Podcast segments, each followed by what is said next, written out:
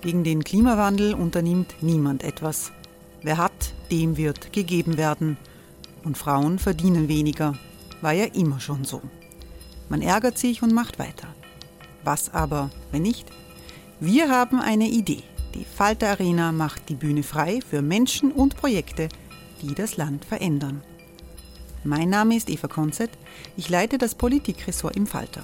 Und am Sonntag, den 26. Mai, veranstalten wir im Wiener Stadtsaal die nächste Falter Arena. Mit dabei unter anderem der ehemalige Politiker und Neosänger Matthias Strolz, Theresa Imre von Markter, Sonja Jöchtel von Love Politics oder Kari Ochsner von Ochsner Wärmepumpen. Machen statt jammern. Wir schauen uns an, wie das funktionieren kann. Kommen auch Sie vorbei. Alle Informationen und Tickets finden Sie unter falter.at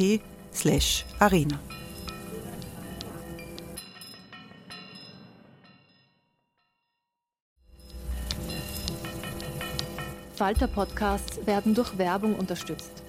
Das hilft bei der Finanzierung unseres journalistischen Angebots. Die Erderhitzung ist kein Gefühl, aber mit vielen Gefühlen verbunden. Sorgen etwa oder Angst. Eine Veranstaltung gegen diese Ohnmacht ist Tipping Time, eine Klimakonferenz der Zivilgesellschaft. Von 9.5. bis 11.5. findet Tipping Time in Kooperation von Globe Art, Solektiv und Tangente St. Pölten statt und lädt ein zu Diskurs, Diskussionen und Workshops mit namhaften Vortragenden wie Nikolai Schulz und Friederike Otto. Weitere Informationen finden Sie auf www.tangentesanktpölten.at.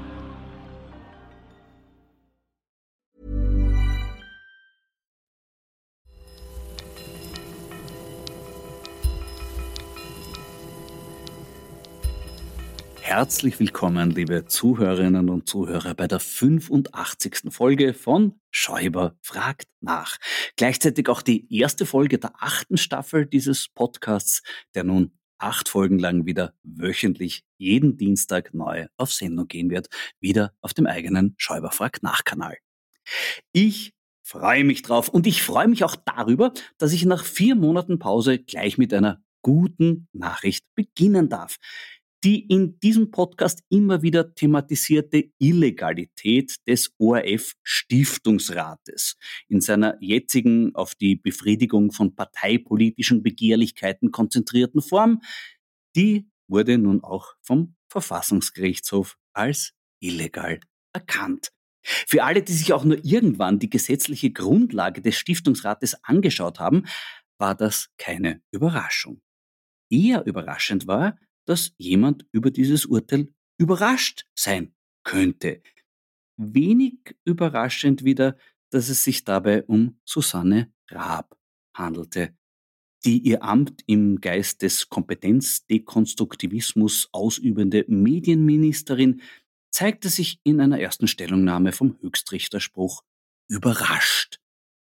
Das ist durchaus herzig und erinnert an einen mit 150 kmh durch eine Wohnstraße bretternden Autofahrer, der nach Anhaltung durch die Polizei den Beamten wissen lässt, Jetzt bin ich aber wirklich gespannt, warum Sie mich aufhalten. Die gesetzliche Verpflichtung der OF-Stiftungsräte, an keine Weisungen und Aufträge gebunden zu handeln, wurde von den gänzlich ungeniert in politischen Freundeskreisen organisierten Mitgliedern des Gremiums nie auch nur ansatzweise ernst genommen.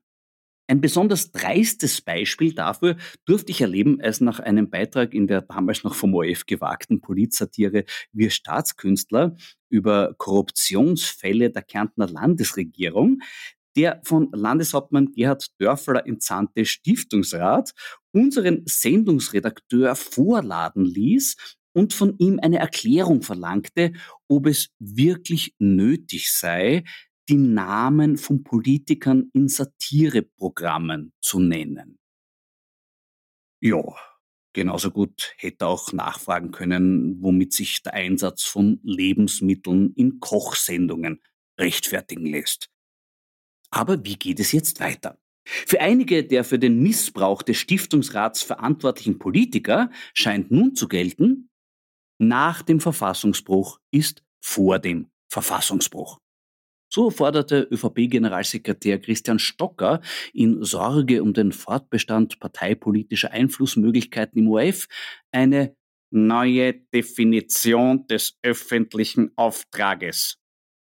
Aber, Pech für Stocker, der so in Frage gestellte öffentliche Auftrag ist, wie der Rundfunk- und Verfassungsrechtler Peter Lehofer in einer Expertise nachweist, auch von der Verfassung geschützt.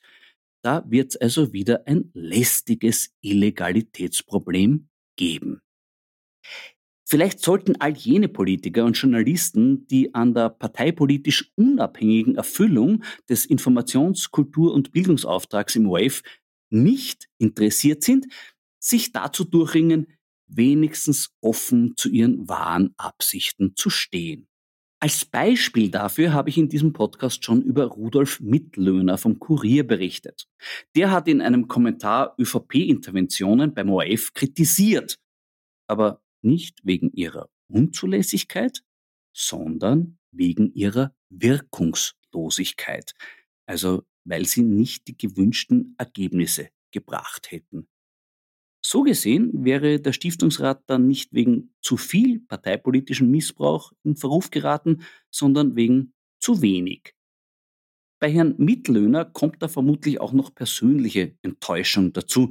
In einem weiteren vor zwei Wochen erschienenen Leitartikel beklagt er sich bitterlich über die Produktionsfirma der ORF-Satire Gute Nacht Österreich, weil die sich die Internetadressen Team Kurz und Liste kurz 2024 gesichert und damit einige österreichische Medien hineingelegt hat. Aufgrund dieses Practical Jokes fordert Mitlöhner nun, dass dem ORF die Finanzierung gestrichen werden soll. Daran lässt sich ermessen, wie groß der Schmerz dieses Mannes sein muss, nachdem sich die verheißungsvolle Aussicht auf die baldige Wiederkehr seines Idols als Scherz herausgestellt hat. Das Idol selbst ist derzeit auch nicht zu Scherzen aufgelegt. Sebastian Kurz steht vor Gericht und redet dort viel. Das kann schon dazu führen, dass man als Zuhörer nicht alles gleich so richtig mitbekommt. Aber dennoch, es gibt da etwas, was mich in ungläubiges Staunen versetzt. Nämlich einen Satz, den unser ehemaliger Bundeskanzler am 15. Oktober vor Gericht gesagt hat und der so gut wie kein mediales Echo ausgelöst hat, obwohl er das vielleicht relevanteste Geständnis darstellt, das wir bislang aus dem Mund von Sebastian Kurz hören durften. Im Zuge seiner Befragung zum Thema ÖBAG erzählte Kurz dem Richter, dass er Sigi Wolf gerne zum Aufsichtsratsvorsitzenden gemacht hätte, also jenen bekannten Unternehmer, der gerne mit seiner Freundschaft mit Wladimir Putin prahlt und erklärt hat, Zitat, Putin ist ein sehr, sehr, sehr korrekter Mann, der positiv und cool auf Kritik reagiert. Das wäre für Kurz kein Problem gewesen, denn, so der Ex-Kanzler vor Gericht, Türkisblau sei ja eine russlandfreundliche Regierung gewesen. Wow, das ist einmal nicht um den heißen Brei herumgeredet. Es war in der Tat eine russlandfreundliche Regierung, die uns die für unser Land so verheerende Energieabhängigkeit von Russland und die daraus folgende extrem hohe Inflation eingebrockt hat. Über die katastrophalen Auswirkungen, die diese Russlandfreundlichkeit für die Sicherheit Österreichs bedeutet hat, werde ich in den nächsten Wochen in diesem Podcast noch einiges zu berichten wissen. Vorab einmal Respekt, Herr Kurz, für diese entwaffnende Ehrlichkeit. Vielleicht lag das geringe Echo heimischer Medien auf dieses Geständnis auch daran, dass der Ex-Kanzler vor Gericht so viele andere schöne Geschichten erzählt hat. So hat er zum Beispiel erklärt, wie seine SMS-Nachricht Kriegst eh alles, was du willst an Thomas Schmidt wirklich zu verstehen sei. Kurz wollte damit sagen, Krieg einmal den Hals voll und bremst dich ein. Gut, das wäre dann ein Fall von subtiler Kryptographie. Eine wirklich sehr gut verschlüsselte Nachricht, die vom Empfänger offensichtlich nicht dechiffriert wurde, denn Schmidt hat bekanntlich geantwortet, ich bin so glücklich, ich liebe meinen Kanzler. Kurz hat er auch noch drei Bussi-Emojis dazu an Schmidt geschickt. Möglicherweise haben die in Kombination mit der Botschaft Krieg einmal den Hals voll bei Schmidt ein erotisches Missverständnis ausgelöst. Er hat seine Ich liebe meinen Kanzler Antwort auch mit zwei Bizeps-Emojis kombiniert. Dieses Symbol steht für Stärke oder Training. Ob er kurz damit sagen wollte, dass man auch bei der Liebe trainieren muss? Wir wissen es nicht. Wir wissen aber, dass innerhalb der ÖVP Emojis oft ganz anders verstanden werden als im Rest der Welt. Erinnern Sie sich nur an den ehemaligen Finanzminister Hartwig Löger, der HC Strache ein Daumen hoch Emoji geschickt hat und dann erklärt hat, er hätte damit nicht Zustimmung zum Ausdruck bringen wollen, sondern die Botschaft, gib eine Ruhe. Wer im Alltag Kinder zum Schweigen bringen will, legt den Zeigefinger auf die verschlossenen Lippen.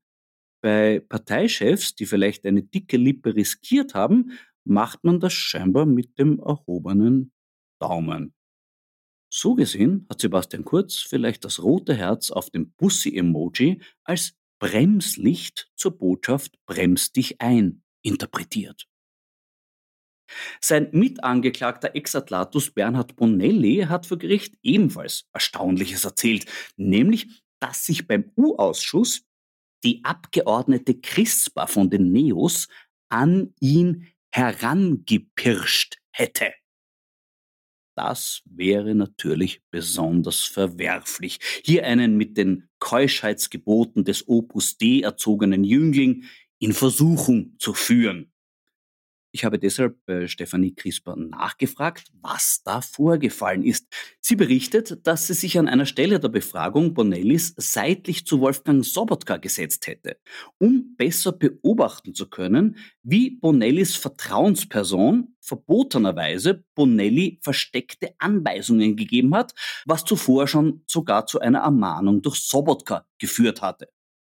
Die Interpretation als Heranpirschen scheint also ein wenig gewagt. Noch gewagter war Bonellis Aussage vor Gericht, er hätte vor dem U-Ausschuss das Herabwürdigendste erlebt, weil er von Abgeordneten ausgelacht worden sei.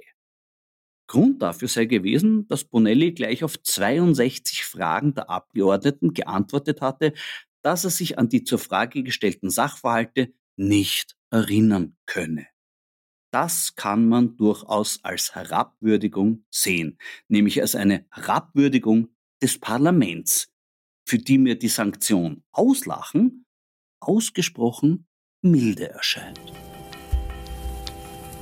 Ich muss gestehen, auch ich krieg manchmal den Hals nicht voll, nämlich dann, wenn es um wirklich guten Wein geht. Und da kann ich bei der neuen Staffel aus dem Vollen schöpfen, dank Franz Neutz und seiner Weinhandlung Weindepot, von der er mir ein schönes Kistel geschickt hat, aus dem ich mir zum Auftakt ganz was Klassisches herausgeholt habe, nämlich einen Chianti Classico 21 von San Giusto Arentignano. Die Basic Chiantis erleben ja in der Toskana gerade ein Revival und der hier ist ein Musterbeispiel dafür, warum das eine gute Entwicklung ist.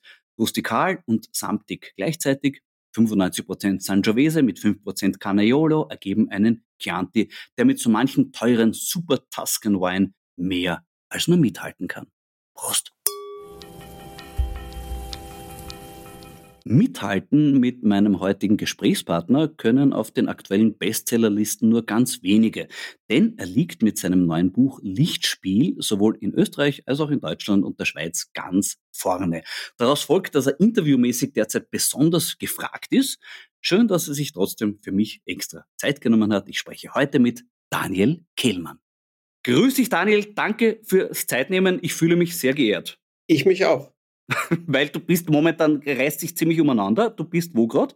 Ich bin jetzt gerade in Hamburg, also in einem schönen Hotelzimmer und trete heute Abend in Hamburg auf. Das ist ja das, was man so im Englischen Booktour nennt. Also man bringt ein Buch raus und man reist damit eine Weile herum und liest Leuten vor. Danach mache ich mich auf den Weg nach Amerika. Aber das ist nur eine kurze Reise und hat auch keine beruflichen, sondern nur private Gründe. Also eh, beruflich habe ich im Augenblick gar nichts in Amerika zu tun. Du bist ja jemand, der sich intensiv mit amerikanischer Politik beschäftigt. Und in deinem neuen Buch geht es auch um Künstler, die sich von totalitären Politikern einspannen lassen.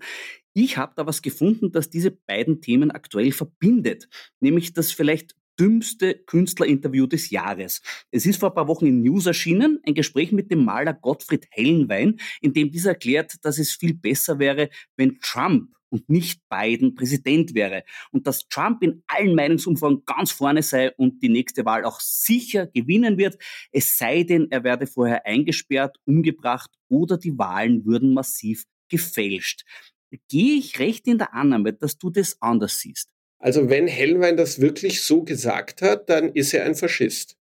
Das kann ich gar nicht anders sagen. Also Trump hat ganz offen und ohne Rückhalt jetzt inzwischen, ähm, ich meine, er hat immer schon dazu geneigt, aber jetzt hat er praktisch den offenen Faschismus und die Idee einer Diktatur umarmt und seine Anhänger finden, es sollte eigentlich gar keine Wahl mehr anerkannt werden, die sie verlieren. Also das heißt, wenn Hellenwein das gut findet, dann, ähm, ja, dann müsste er eigentlich auch äh, Hitler und Stalin super finden. Es wird ja momentan versucht, einen Spin äh, anti-Biden zu machen, von wegen, der ist völlig hinüber schon und dekrepit und alt und schwach und äh, ja, ist mindestens genauso ein Übel wie der Trump. Äh, wie würdest du denn die bisherige Tätigkeit, die Amtszeit von Joe Biden beurteilen? Ich glaube tatsächlich, Biden ist einer der großen Präsidenten Amerikas. Also ähm, auf einer Ebene wahrscheinlich mit Jimmy Carter und äh, eventuell sogar mit, mit, mit Franklin Delano Roosevelt. Er hat alle Herausforderungen bisher gemeistert. Er hat die Inflation erfolgreich bekämpft. Er hat ein unglaublich ambitioniertes äh, äh Gesetzespaket gegen Climate Change auf den Weg gebracht. Er hat sich in der Ukraine Muster, in der Ukraine-Frage mustergültig verhalten, hat aber gleichzeitig die Eskalation vermieden. Das hätten auch nicht viele so geschafft. Äh, also eine Eskalation zwischen Amerika und Russland. Ähm, er hat jetzt gerade sehr mäßigend auf Israel eingewirkt, ohne in dieser schrecklichen Situation unpathetisch zu wirken. Er ist wahrscheinlich der erfahrenste Außenpolitiker in der amerikanischen Politik, der überhaupt am Leben ist. Und er hat äh, sich ungeheuer äh, bewährt im Grunde. Und äh, ich sehe das auch. Und es ist wirklich so, dass dieses Narrativ, dass er senil sei, ganz, ganz breit in Amerika funktioniert. Es wird nur von den Fakten gar nicht gedeckt und das ist schon absolut bestürzend. Ja, von den Fakten nicht gedeckt ist ja auch die Verteidigungslinie von Trump in seinen diversen juristischen Angelegenheiten. Wie, wie schaut deiner Meinung nach die Situation aus? Was kann Trump da wirklich gefährlich werden? es kann ihm alles gefährlich werden. Also äh, es, es ähm, der Fall, äh, der mit dem Weg, äh, der mit dem Mitnehmen von äh, classified Documents, also von Klass, also wie sagt man, geheimen Dokumenten zu tun hat, den kann er eigentlich nicht gewinnen. Und das ist ein, ein, ein schweres Verbrechen. Und da gibt es überhaupt keine Argumente, die er ins Feld führen kann. Ähm, also das Einzige, was, warum es überhaupt noch für ihn funktionieren könnte, ist, weil der Fall in, in einem Gericht in Florida ausgetragen wird und da hat er halt den Heimvorteil. Es könnte sein, dass ihn die Juroren halt toll finden, weil sie äh, Trumpisten aus Florida sind.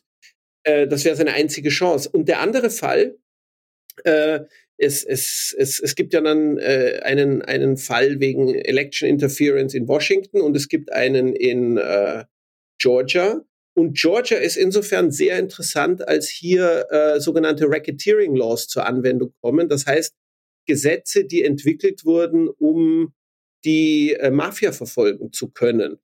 Und da haben die, die, äh, die Staatsanwälte ungeheure Möglichkeiten, Druck auszuüben auf Mittäter und Mitverschworene. Und ähm, das wird gerade auch voll ausgeübt, weil äh, das heißt, es haben sich jetzt auch mehrere Leute aus seiner nächsten Umgebung, darunter auch Mark Meadows, sein ehemaliger Chief of Staff, haben sich, ähm, äh, haben sich schon gegen ihn gewandt und werden gegen ihn aussagen. Das heißt, es sieht ganz, ganz schlecht für ihn aus. Nur die Frage ist, was passiert eigentlich, wenn er verurteilt wird? Ein, Ameri ein amerikanischer Ex-Präsident geht ins Gefängnis, das hat es noch nie gegeben. Ein, und wenn man annimmt, dass er theoretisch oder vielleicht sogar praktisch die Wahl gewinnen könnte, was passiert dann? Das weiß niemand. Hältst du es für realistisch, dass er äh, die Wahl gewinnt? Ich hätte dir noch vor kurzem gesagt, dass ich es für sehr unwahrscheinlich halte. Äh, es ist was ganz Komisches passiert, nämlich dieses Narrativ, dass Biden senil ist, hat breite Schichten von Wechselwählern seltsamerweise ergriffen. Das heißt, äh, auf einmal sind Trump und Biden tatsächlich in den Umfragen fast gleich auf. Das ist noch nicht sehr aussagekräftig, weil die Wahl noch weit weg ist. Aber wenn man bedenkt, dass Trump ein offener Faschist ist, der noch dazu versucht hat, eine Wahl äh, auszus ein Wahlergebnis auszusetzen, also er hat einen Coup versucht, man muss einfach so sagen, der einen Putsch versucht hat, dann ist der Umstand, dass es nicht völlig unmöglich ist, dass er die Wahl gewinnt, schon ganz furchtbar. Und ähm, also ich denke, die Gefahr ist sehr groß. Ich würde immer noch denken, dass Trump nicht gewinnen kann. Er hat äh, oder hoffen, dass er nicht gewinnen kann, aber so richtig entspannt zurücklehnen kann man sich nicht. Der Hellman plädiert außerdem für eine Kandidatur von Robert Kennedy Jr. Was ist von dem zu halten? Naja, Robert Kennedy Jr. ist auch ein Spinner. Er ist nicht ein so schlimmer Spinner wie Trump. Äh, oder Spinner, also Trump, Spinner ist eigentlich noch verharmlosend gesagt. Also Trump ist ein, ein wie schon gesagt, ein, ein, ein Faschist neben anderen Dingen. Ähm, Robert Kennedy Jr. ist ein Verschwörungstheoretiker, der absurde Dinge über unter anderem die äh, Corona-Impfung behauptet. Das Problem ist ja nicht, dass er eine Chance hat, Präsident zu werden, sondern das Problem ist, dass er viele Wähler von Biden wegnehmen kann, die man aber bräuchte, um Trump zu schlagen. Umgekehrt ist es aber auch möglich, dass er Wähler von Trump wegnimmt und damit Biden nützt. Das heißt, es ist noch unklar, von wem er mehr Wähler, wem er, also von welcher Seite er mehr, aber der Mann selber ist ein ganz sonderbarer, äh, eine ganz sonderbare Erscheinung. Also ähm, ich, ich weiß nicht, also ich, ich bin fast sprachlos, dass Hellwein, also ich kann überhaupt nicht nachvollziehen, wieso jemand sagen kann, ja, von so jemand möchte ich, möchte ich gerne regiert werden. Aber natürlich, wenn ich mich entscheiden müsste, dann immer noch lieber Kennedy als Trump. Aber ich meine, lieber fast jeder als. There's never been a faster or easier way to start your weight loss journey than with PlushCare. PlushCare accepts most insurance plans and gives you online access to board-certified physicians who can prescribe FDA-approved weight loss medications like Wigovi and Zepbound for those who qualify. Take charge of your health and speak with a board-certified physician about a weight loss plan that's right for you. Get started today at plushcare.com slash weight loss. That's plushcare.com slash weight loss. plushcare.com slash weight loss. Trump. Um vielleicht die, die, das zu ergründen, diese Frage, äh, was den Hellman treibt, das heißt ja immer, es gibt Gehirnwäsche bei Scientology. Äh, kann man, glaubst du, Gehirn auch komplett auswaschen?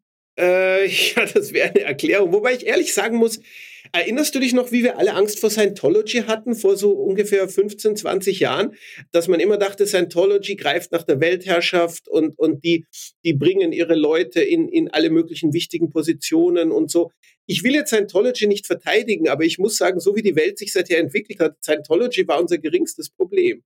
Also Tom Cruise ist immer noch dabei und ähm, die Weltherrschaft ergreifen inzwischen andere Monster.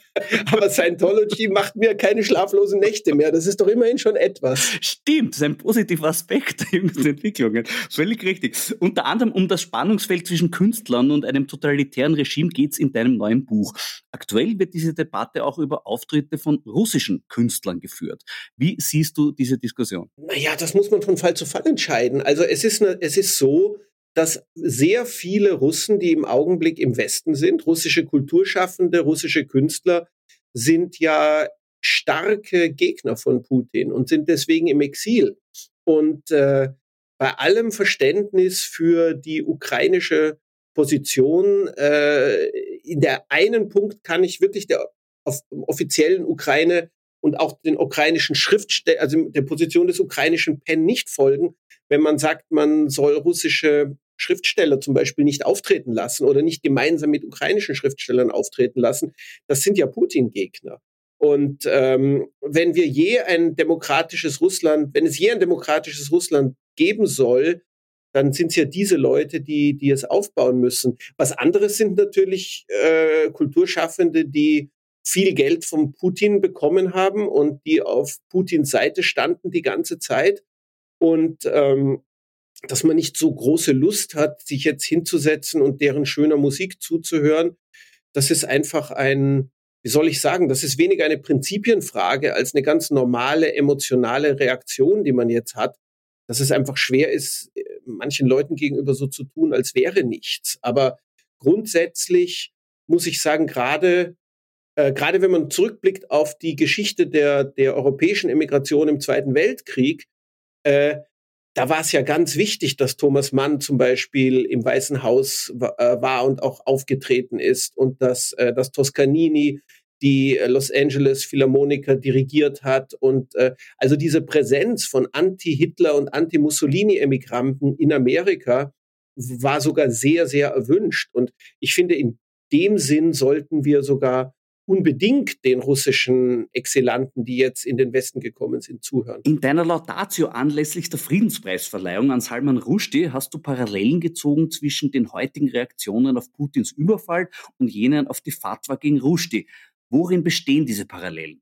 Naja, die Parallele besteht eben darin, dass es so eine Art ähm, Mittelposition gibt, die auch besonders so das europäische Bürgertum gerne einnimmt, zu sagen, na ja, also na, Natürlich ist das nicht in Ordnung, dass da jemand in die Ukraine einmarschiert, so wie man früher auch eben auch gesagt, na gut, klar ist das nicht super, dass ähm, ein Todesurteil gegen einen Schriftsteller verkündet wird, aber so ein bisschen sind das alles so chaotische Weltteile, wo eh Unordnung herrscht und der Rushdie, der kam eh aus Indien und äh, das ist alles, also so eine Ordnungsfantasie. Das kommt, sind alles so, so, so unordentliche Regionen oder Leute und dann sagt man, ja, natürlich wollen, finden wir das nicht gut, aber vor allem wollen wir wieder unsere Ruhe haben.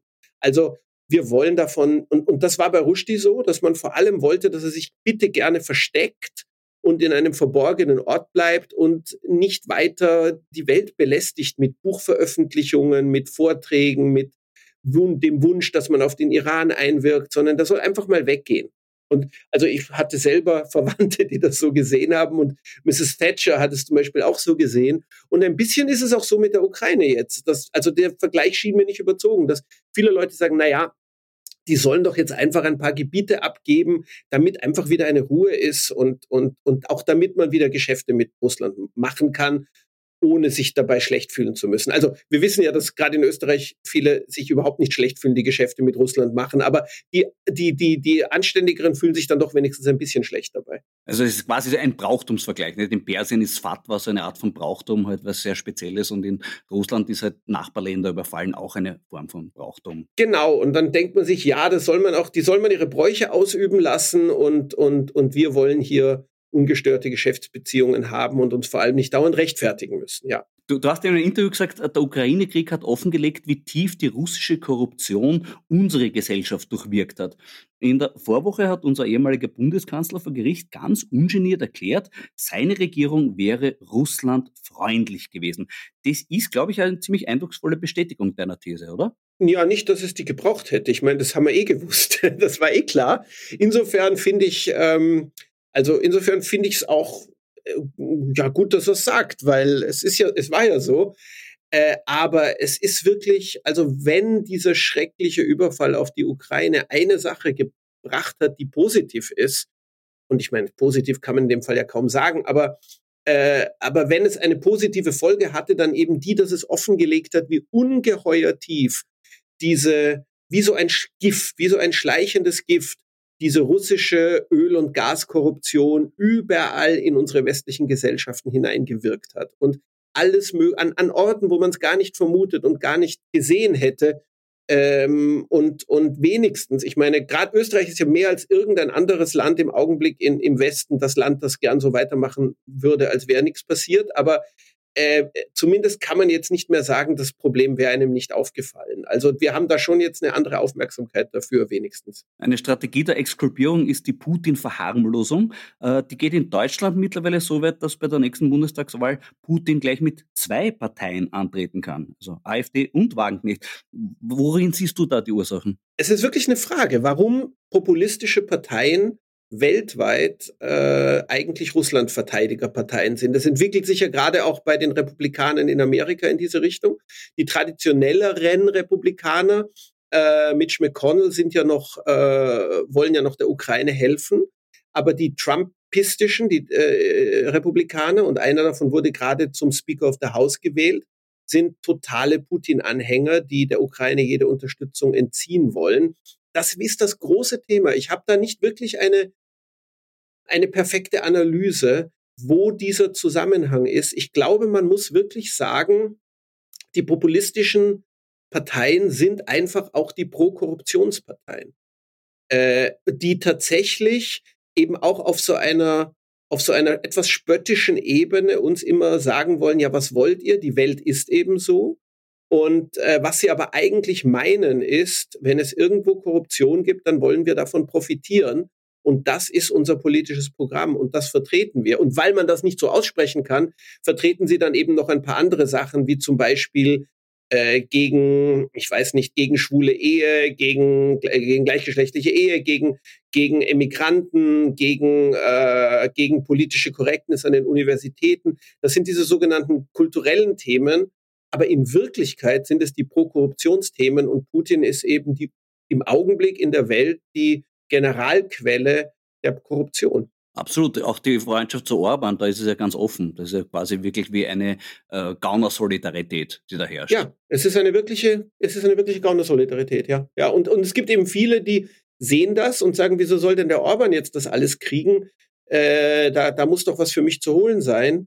Und äh, da ist auch natürlich für viele was zu holen. Also ich denke, für die neue Wagenknecht-Partei wird da auch auf irgendeine Weise, im Augenblick ist das alles ein bisschen schwieriger, aber grundsätzlich ist da sicher auch Geld zu holen. Man könnte als Österreicher auch neidvoll nach Deutschland blicken und sagen, immerhin ist das Niveau diesbezüglich in Deutschland besser. Deutschland hat dafür Sarah Wagenknecht und Alice Schwarzer. Wir haben nur Karin Kneißl und Sabine Petzel.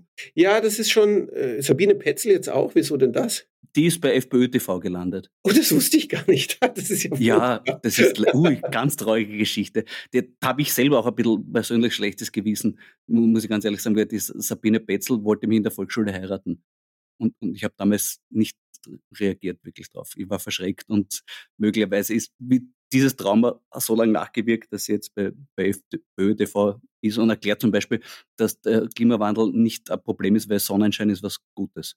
Ja, das ich, ich, eigentlich der naheliegend wäre jetzt zu sagen, na, hättest du sie geheiratet, aber na, na, das kann man echt na, bitte, wirklich nicht sagen. Nein, nein. nein ob, aufopfernd ist, ist zu, viel, genau. Zu viel des Gutes. Wobei, wäre wär die Karin Kneißl vielleicht eine Romanfigur für dich oder wäre die du zu trashig? Also nicht, nicht, nicht eine Hauptfigur, nicht eine Hauptfigur. Also für eine Hauptfigur ist sie mir nicht, ich sag's mal einfach nicht interessant genug und auch nicht, hat sie auch nicht das Niveau aber als Nebenfigur durchaus. Ich finde das schon faszinierend. Also ähm, äh, äh, auch, auch, ja, also diese, diese, die ganze Geschichte, ich, ich habe auch viel, einiges über sie nachgelesen, weil ich das faszinierend finde. Eben auch mit der Auswanderung und jetzt dem Aufenthalt in Russland und, und aber eben tatsächlich, man sieht, die Mafia sorgt für die Iren. Also das, das, ähm, die wird dann auch nicht fallen gelassen. Das ist wirklich interessant. Also es sind echte Mafia-Gepflogenheiten. Ja, die bringen ja sogar ihre Ponys, schicken sie nach. Mit bringen auch die Ponys und äh, aber da muss man natürlich auch sagen, das ist wunderbar, dass da jetzt Klarheit herrscht, weil äh, das, das, äh, das vollkommen klar ist, das, was eigentlich immer klar war, dass das hier äh, der, der, der Hintergrund ist Korruption und, und, und, und Geldflüsse und zwar entweder bekommen die Russland-Anhänger jetzt gleich Geld äh, die Putin, die Putin-Versteher will ich gar nicht sagen. Verstehen ist ja immer was Gutes, aber die, die, die, die wahre Putin-Versteherin ist natürlich Catherine Belton, die das große Meisterwerk geschrieben hat über, über Putins, äh, Putins äh, Netz, die ja. Verstrickungen, Putins Netz. Also das Wort will ich nicht verwenden, aber die Korruption ist ja auch eine Hoffnung auf, auf Geld und Zuwendung in der Zukunft. Und äh, das hat sich ja bei Frau Kneißl vollkommen bewährt. Die hat wahrscheinlich immer gewusst, man wird schon für sie sorgen irgendwann.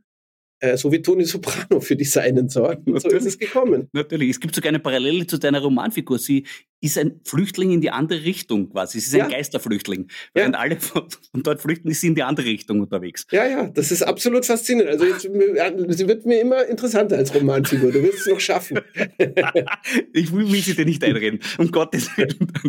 Macht schon genug schmutzige Arbeit. Also, das Phänomen der politischen Feigheit gibt es ja nicht nur bei Künstlern, sondern auch bei Kunstkritikern. Im Sommer haben einige bei uns den Bundespräsidenten attackiert, weil er bei Festspieleröffnungsreden auch über Politik Politik gesprochen hat. So hat Almut Spiegler in der Presse Van der Bellens Rede als Gemeinheit bezeichnet, weil er parteipolitische Kritik am Wort normal geübt und politische Normalität bei Festspielen nichts zu suchen hätte.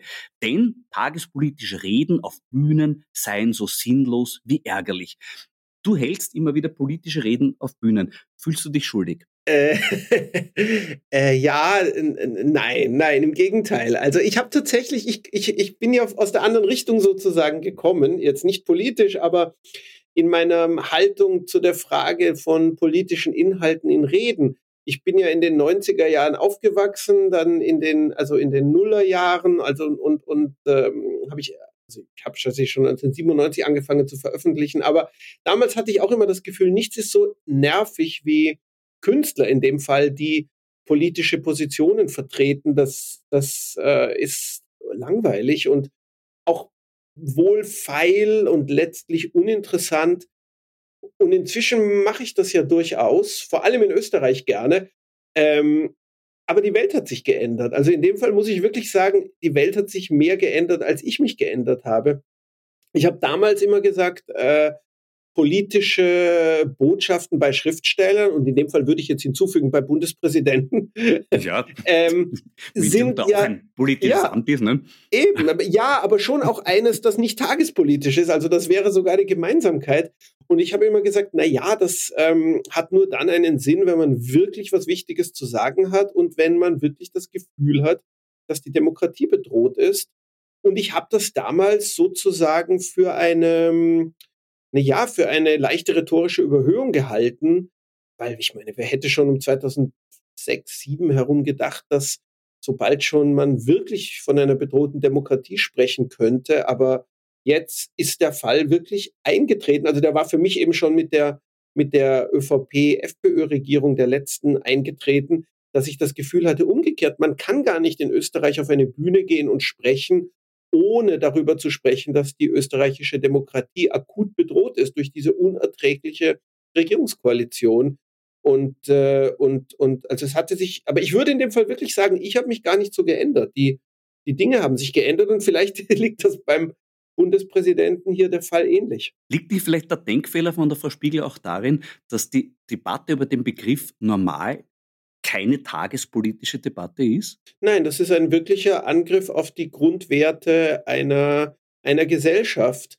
Wobei natürlich auch immer, man muss immer sehen, was die Leute meinen. In, in, in, wir haben, also besonders die Rechte in der Politik heute hat so eine Art der, der, der doppelten der doppelten Kommunikation, der doppelten Verwendung von Begriffen sozusagen. Also wenn, wenn die Republikaner in Amerika sagen, dass Bidens Wahl nicht legitim war, dann meinen sie ja eigentlich nicht, dass seine Wahl nicht legitim war, sondern sie meinen eigentlich, dass sie keine Wahl anerkennen wollen, die schlecht für sie ausgegangen ist. Und ähm, wenn der, der gegen, dem, gegen eine Frage, was ist eigentlich normal, was ist normativ, das, das, äh, das ist ja in anderen Kontexten und bei anderen Personen äh, ein ganz harmloses Thema. Aber äh, wenn das Leute, wenn, wenn dieses Thema plötzlich im Mund von Leuten ist, die die Macht haben, und, äh, und, und auf einmal auch dafür verwendet wird, anderen die Macht zu entziehen, dann, ähm, dann ist damit eben was ganz anderes gemeint. Damit ist gar nicht mehr die Frage gemeint, was ist Normalität, was ist Norm, sondern dann ist plötzlich die Frage gemeint, wer soll bestimmen dürfen. Und darum geht's dann wirklich.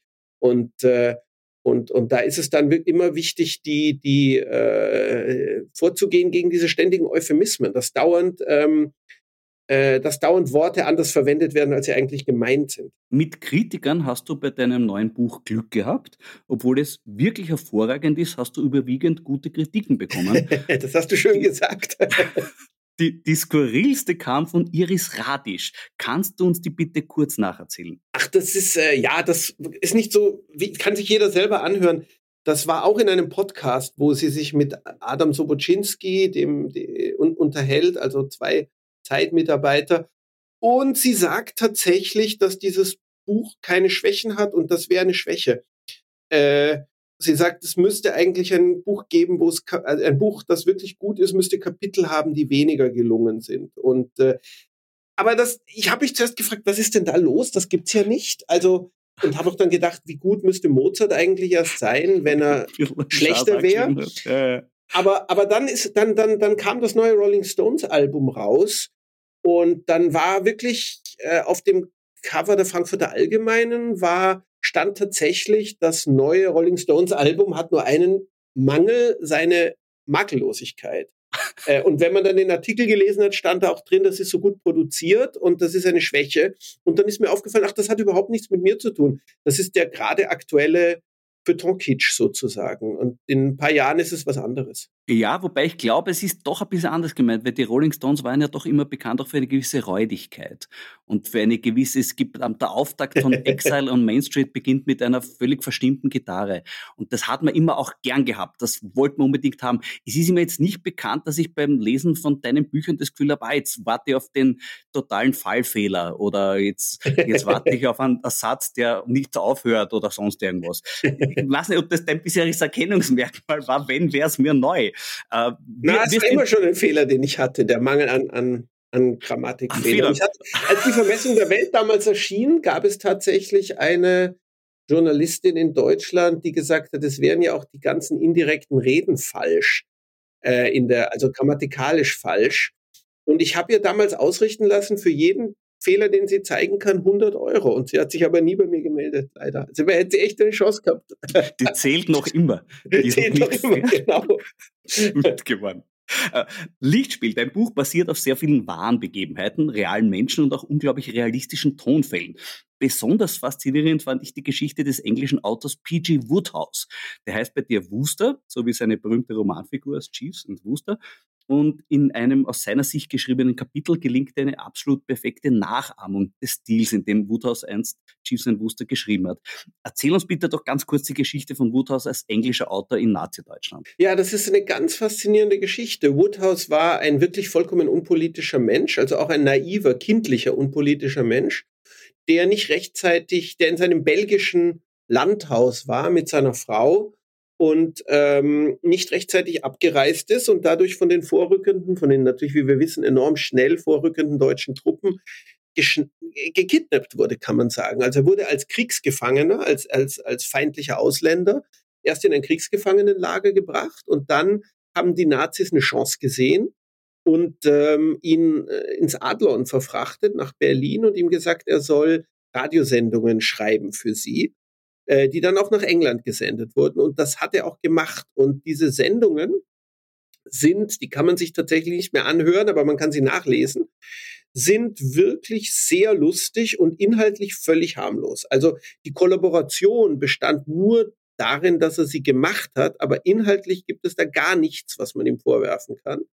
Ähm, aber das hat man ihm in England so übel genommen, dass sogar Churchill kurz darüber nachgedacht hat, ihn hinrichten zu lassen, als man ihn, als der Krieg vorbei war, als Kollaborateur und angeblich nur weil die Mutter der Königin, die Queen Mummy, an die wir uns, die Älteren bei uns sich noch erinnern, so eine Woodhouse-Leserin war und gesagt hat, ihr könnt doch nicht Woodhouse hinrichten, ist das nicht passiert. Und er ist dann nach Amerika gegangen und war immer persona non grata gewissermaßen in England. Und ähm, diese Geschichte habe ich aufgenommen, weil sie mich auch immer fasziniert hat und sie spiegelt natürlich in gewisser Weise auch die Geschichte von Papst. Also jemand, der unschuldig, aber doch mit einer gewissen, naja, Schuld ist schon fast zu viel gesagt, aber der mit einer gewissen ähm, Ungeschicklichkeit und eben nicht großem Wille zum Widerstand in so eine Situation gerät. Und, ähm, und ja, das ist schon absolut faszinierend. Bei mir konnte ich ihn natürlich diese an ihn angelehnte Figur, Rupert Wooster, konnte ich noch als, als Zeugen von außen sozusagen verwenden. Ein, ein Mann von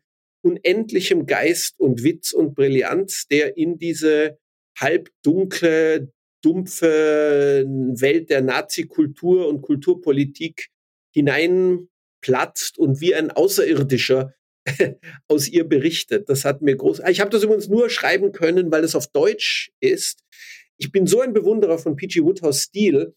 Ich würde nicht wagen, in der gleichen Sprache ihn zu imitieren. Also äh, mein, mein, das muss jetzt tatsächlich mein englischer Übersetzer machen. Der kann sich freuen.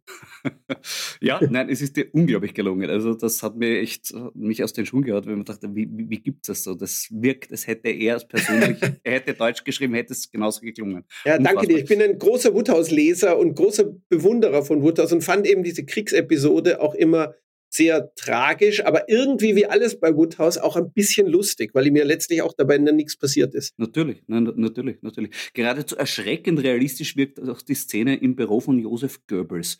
Was waren da deine Quellen? Die Quelle war, also es gibt keine direkte Quelle über eine Audienz von Papst bei Goebbels. Ähm, allerdings äh, merkt man, wenn man sich die Akten ansieht im, im, im Bundesarchiv, äh, dass über ihn eine schützende Hand gehalten wurde aus dem Ministerium. Also zum Beispiel wird vom Ministerium dann beschieden, der Mann ist nicht als Emigrant zu bezeichnen. Emigrant zu sein war ja ein Makel aus der Sicht der Nazis. Also es wird dann ein Makel von ihm genommen. Ähm, man merkt, dass äh, es, äh, er wurde ja öfter denunziert. Also es kamen öfter aus der Nachbarschaft Denunziationen, wo Leute schreiben, wieso ist denn dieser äh, kommunistische Ausländer wieder hier? Da muss man doch was machen. Und das geht dann immer nach Berlin und dann wird immer vom Ministerium beschieden, nein, der Mann ist in Ruhe zu lassen. Und wenn man weiß, wie sehr Goebbels ein, ein Micromanager sozusagen war und sich um die wichtigen Dinge immer persönlich gekümmert hat, kann man schon davon ausgehen, das muss von ihm ausgegangen sein. Und dann zu sagen, es müsste so eine Audienz irgendwann gegeben haben, das ist zumindest nicht unwahrscheinlich und es ist zumindest so weit möglich, dass ich mir das gerne vorstelle im Roman, und äh, ja, so kam das, dass ich mir diese Audienz dann äh, als Szene ausgedacht habe. Wenn man sich heute anschaut, den, den, Redestil von Goebbels, seine Phrasierungen und seine schlecht gespielte Dramatik, das wirkt eigentlich heute völlig jenseitig. Nur erstaunlicherweise Herbert Kickl scheint das anders zu sehen, oder?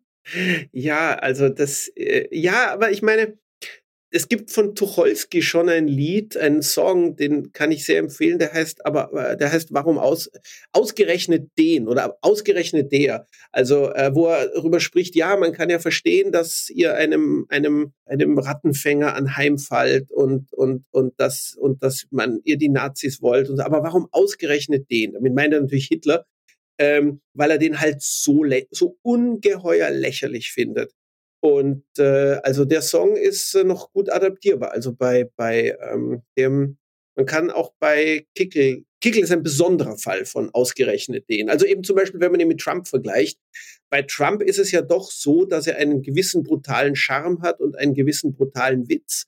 Und wenn man, man, also ich kann mich in einen seiner Anhänger hineindenken, nicht Hellwein, aber ich meine einen seiner ähm, nicht Milliardärsanhänger. Seinen, seinen, genau, einen jemanden, der, der, der, der kein Geld hat, der, der unterdrückt ist vom System, der keine Krankenversicherung hat, der in Not ist und der dann das Gefühl hat, Trump ist meine Rache am System. Kickel-Anhänger, das fällt mir wirklich schwer. Also äh, ich, äh, da, da kommt der Tucholsky-Effekt voll zum, zur Ausfaltung für mich. Vielleicht Rache am Leben an sich, Rache am Schicksal, Rache an ähm, was mir das Leben bisher angetan hat. Ja, das ist möglich, aber ähm, muss man auch sagen, da, wenn man dem zuhört, da tut es ja mir noch gleich mehr an. Da muss man, wenn man diese Stimme auch noch hören muss. Also es ist wirklich interessant.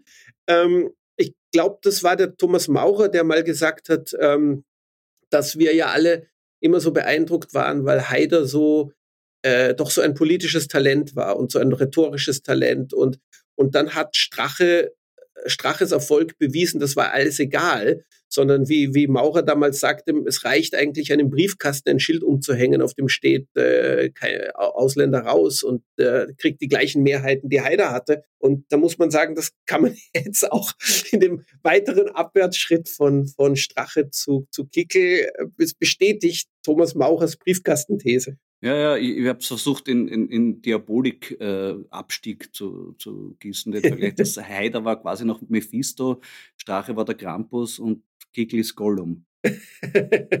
genau, und da fragt man sich, was kann jetzt noch kommen? Aber vielleicht kommt dann eh nichts mehr. Vielleicht ist das dann eh schon vorbei. Also, aber das, ich meine jetzt, jetzt nicht im guten Sinne. Also, äh, Ja, sondern so wie, so wie Bill Maher vor, vor Jahren gesagt hat, äh, Ted Cruz wäre nur Amerikas schlechtester Präsident, aber äh, Trump wird Amerikas letzter Präsident sein. Also so ist es da nicht gekommen, aber es könnte noch so kommen. Äh, besonders gefällt mir natürlich, dass Heinz Konrads auch im Buch vorkommt bei dir. Denn ich durfte ihn schon öfter auf der Bühne verkörpern. Wie hast du über ihn recherchiert? Ich habe gar nicht über ihn recherchiert, sondern ich habe mich einfach. er war vorhanden in dir? Er war vorhanden, er war, er war da. Ich habe mich erinnert an die Radiosendungen meiner Kindheit, an seine Fernsehauftritte.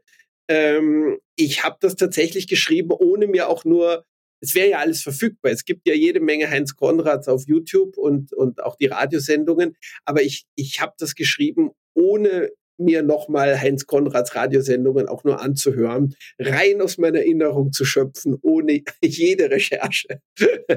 das verstehe ich sehr gut. Ich habe damals für mich eine Rolle gemacht und mir viele Heinz Konrad Sendungen äh, angeschaut, vor allem die späten und ja, das ja, ich habe mir, ich habe mir jetzt auch deinen, deinen Auftritt äh, äh, wieder angesehen und äh, aber jetzt im Nachgang erst und äh, du hast es wirklich wunderbar getroffen. Nämlich, was ich, es ist tatsächlich, ich habe darüber gerade gestern nachgedacht.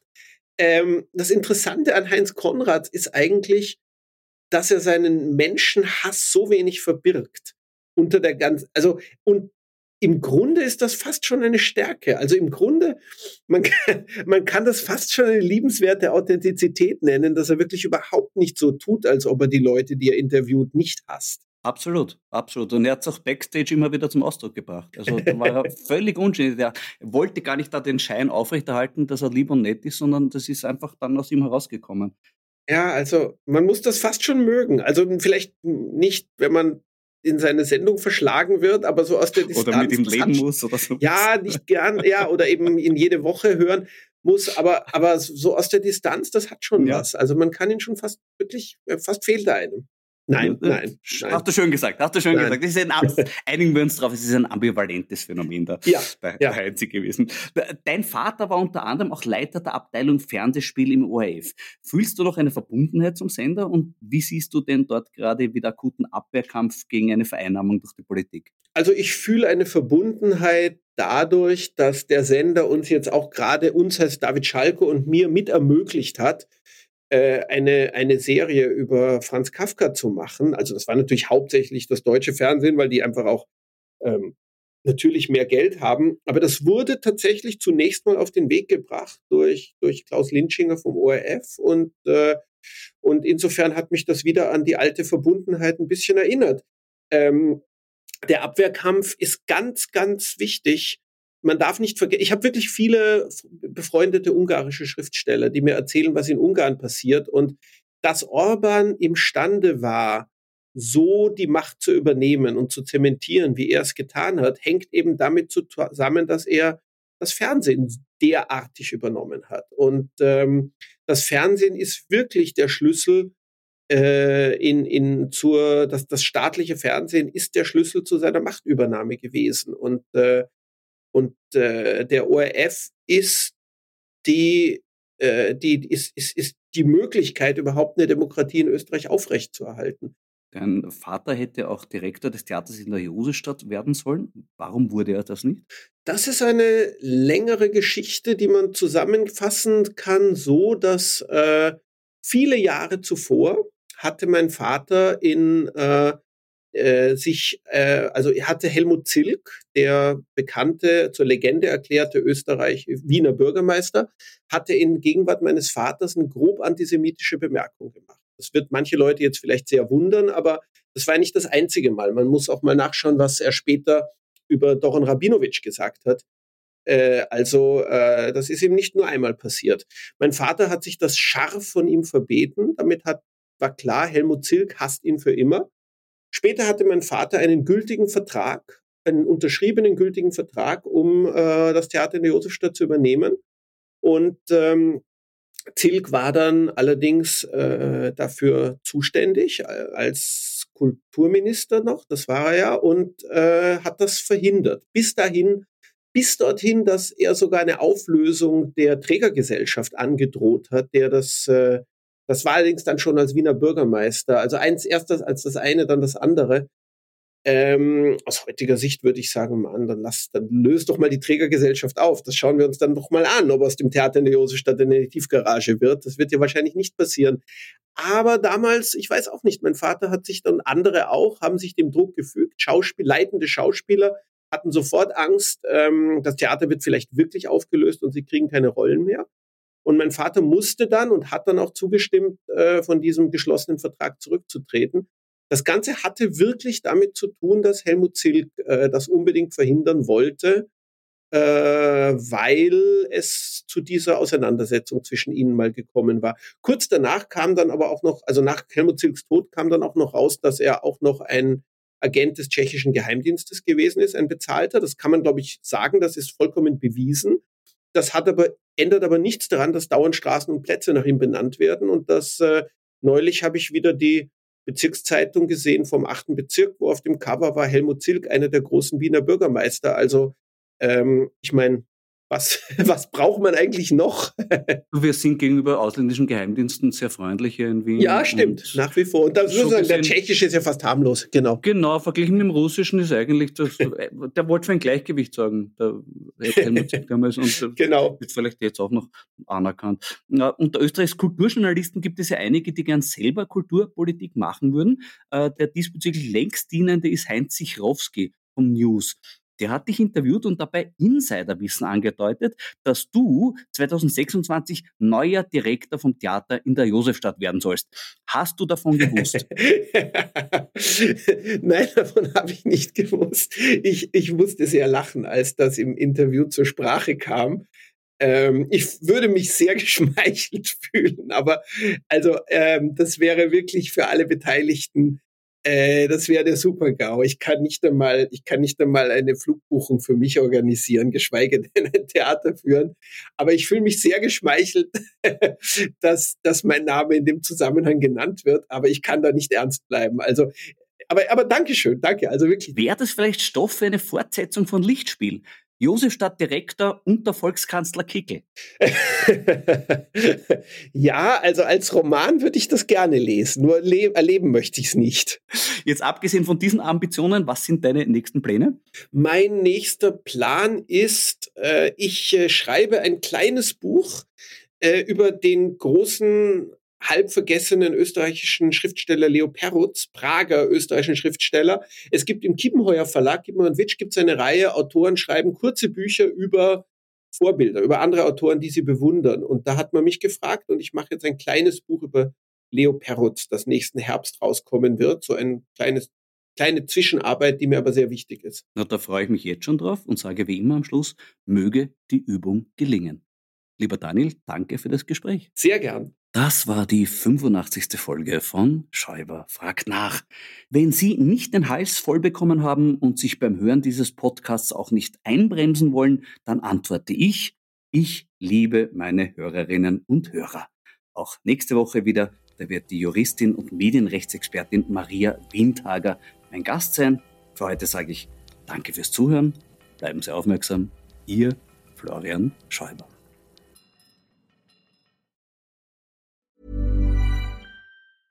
Planning for your next trip? Elevate your travel style with Quince. Quince has all the jet setting essentials you'll want for your next getaway, like European linen, premium luggage options, buttery soft Italian leather bags, and so much more. And is all priced at 50 to 80% less than similar brands. Plus, Quince only works with factories that use safe and ethical manufacturing practices. Pack your bags with high-quality essentials you'll be wearing for vacations to come with Quince. Go to quince.com slash pack for free shipping and 365-day returns.